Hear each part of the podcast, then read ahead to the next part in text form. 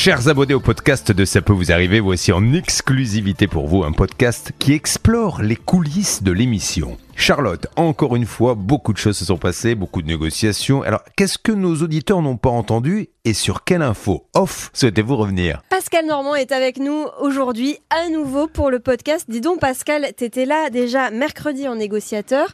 Hier, euh, t'étais sur le terrain en envoyé spécial à ça. Paris chez un opérateur téléphonique. Et ce matin, t'étais à nouveau là euh, comme négociateur. Dis donc, c'était une belle semaine pour toi. hein. Une semaine complète. Je voulais dire aussi que quand même, t'avais noté euh, nos petits noms sur une feuille avant de commencer le podcast, parce que c'est le podcast des coulisses, hein, donc les auditeurs doivent tout savoir. parce qu'en gros, là, Tu t'avais peur de vraiment tout, pas, pas te souvenir de mon prénom. Bah, j'ai vu. Non, c'est pas ça. C'est que quelquefois j'ai quelques petits errements, donc je préfère pour être sûr noter le, le prénom. Voilà. J'ai vu tellement de monde en peu de temps, c'est pour ça. Alors, je signale à tous ceux qui nous écoutent que Hervé Pouchol est entré en studio alors que je pensais qu'il était parti. J'ai oublié ma gourde, mais ce qu'il a dit, c'est très bien, mon Pascal. hein. On a Oh, déjeuné ensemble. Ah oui, je vois que en Il m'a invité à déjeuner, caresse. alors je peux pas dire le contraire. Il y a un truc entre vous là. Alors, on, on a fait à l'époque où je faisais des duplex, j'ai fait pas mal de duplex avec lui. On s'est très très bien entendu. On a fait quelques petits gueuletons, des petites parties de pétanque, comme avec Maître Moser, mais on en parlera une autre fois. On avait failli Hervé prendre un coup de pelle. Si tu te souviens bien, par un agriculteur très énervé. mais Ah oui, avec Sylvain Baron, je m'en Avec souviens Sylvain très très Baron, bien. C'était un- L'agriculteur avait failli lever la pelle sur euh, Hervé Pouchol. C'était un conflit de voisinage et c'était assez exceptionnel, ouais. Hervé qui a plutôt l'habitude de rouler des pelles que de se prendre des coups de pelle. Pas vraiment, Hervé. Oh je vais vous laisser. Ah non, non, reste, reste. Peut-on reprendre les amis et rester Oui, pardon, Oui, pardon.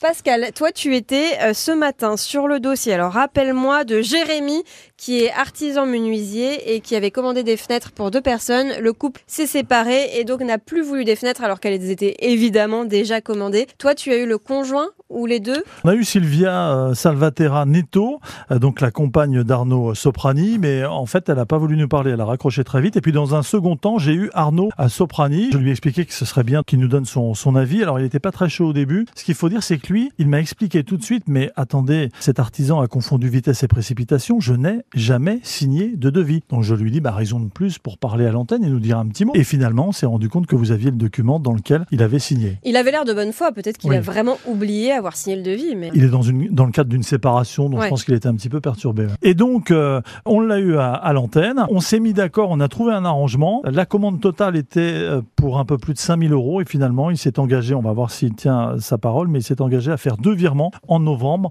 et en décembre de euh, 1225 euros. Et bien entendu, l'artisan va conserver les fenêtres. Alors, est-ce qu'il va pouvoir les réutiliser? Bah, Ça, c'est peut-être moins sûr. C'est la difficulté euh, parce que comme elles étaient sur mesure, évidemment, il pourra pas les refourguer aussi facilement que ça. Et du coup, comme lui, il les avait payés à son fournisseur 3000 et quelques euros, bah il y perd un peu. Mais Anne-Claire, et d'ailleurs, je, Ouais. je ne t'ai même pas Ça introduit n'est pas tout à grave, l'heure. ça n'est euh, pas grave. mais J'avais raconté connaît, quelques toi. balourdises, donc je me suis dit, bon, on m'a- reconnu.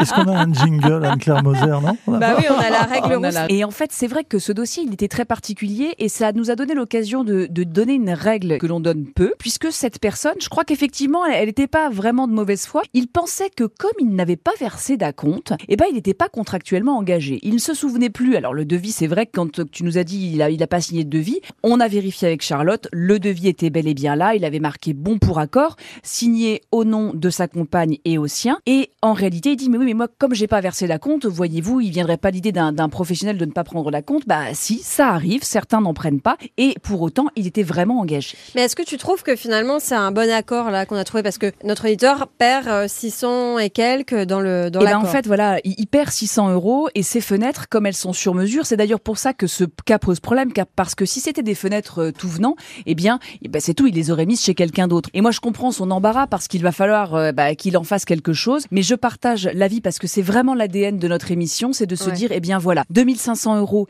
euh, c'est toujours ça, il perd 600 euros, mais quand on sait, et c'est ce que j'ai dit à, à l'antenne euh, ce matin, moi, un dossier comme ça, j'aurais pris une provision sur honoraire d'environ 1000, 1500 euros, voilà, Ah c'est ouais. comme ça. On se cache pas derrière nos petits doigts. Moi, je, je, je peux pas travailler à moins. Et donc forcément, si on met tout ça bout à bout, avec le temps qu'il va passer, il aurait peut-être été perdant. Donc je pense que c'est un bon accord. Pascal, un autre dossier sur lequel je voulais faire un point, c'était euh, celui euh, hallucinant de Lydia là, avec cette histoire de taxe foncière complètement folle. T'as essayé de joindre le notaire, mais c'était un peu compliqué. Euh, D'ailleurs, euh, finalement, lui, il avait un dossier, c'était un divorce, pas une succession. en Enfin, fait, je dois, je dois être honnête avec vous, j'ai pas tout compris dans, dans ce dossier. Alors, Ah oui. euh, Lydie, euh, apparemment, c'est une famille très nombreuse. Ils sont 19, 20, 21. Moi, je sais ça. même plus combien ils sont dans. ils ont On- 20 enfants. En tout cas, on a appelé avec David les impôts en Guadeloupe. Donc, on s'est euh, finalement mis sur le mis sur le notaire. J'ai eu la, la secrétaire. Le notaire n'était pas arrivé. Il était peut-être à la plage avec ceux qui bossent aux impôts en Guadeloupe.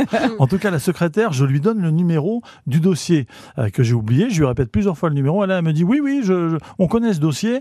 C'est un suivi de divorce. Sachant que euh, le monsieur est mort en 2016, donc Mais est-ce qu'il a si- divorcé il est veuf. hein. Oui, non mais voilà, si tu veux, en fait, à partir de la mort, si t'es encore euh, sous les liens du mariage, fais de toi non pas un divorcé, mais un Mais un veuf. Donc c'était vraiment lunaire hein, ce cas. C'est bizarre, mais la succession avec 20 héritiers, ça doit être un enfer à gérer de toute façon. Mais c'est sûr. Et a priori, ce que disait Lydia, c'est que son papa avait des biens.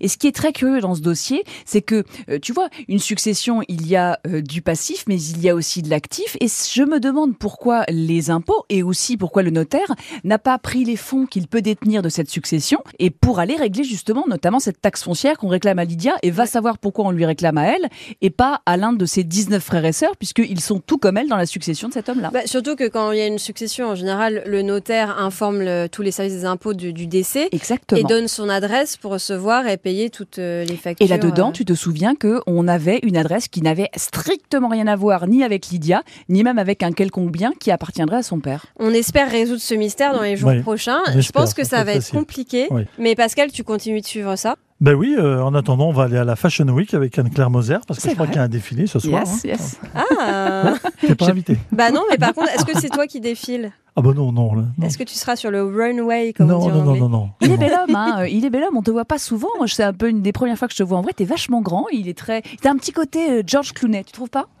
Euh. Ouais, ça va. Ouais. Tu Bon, dis else C'est vraiment le couper la George Clooney du, pauvre. hein.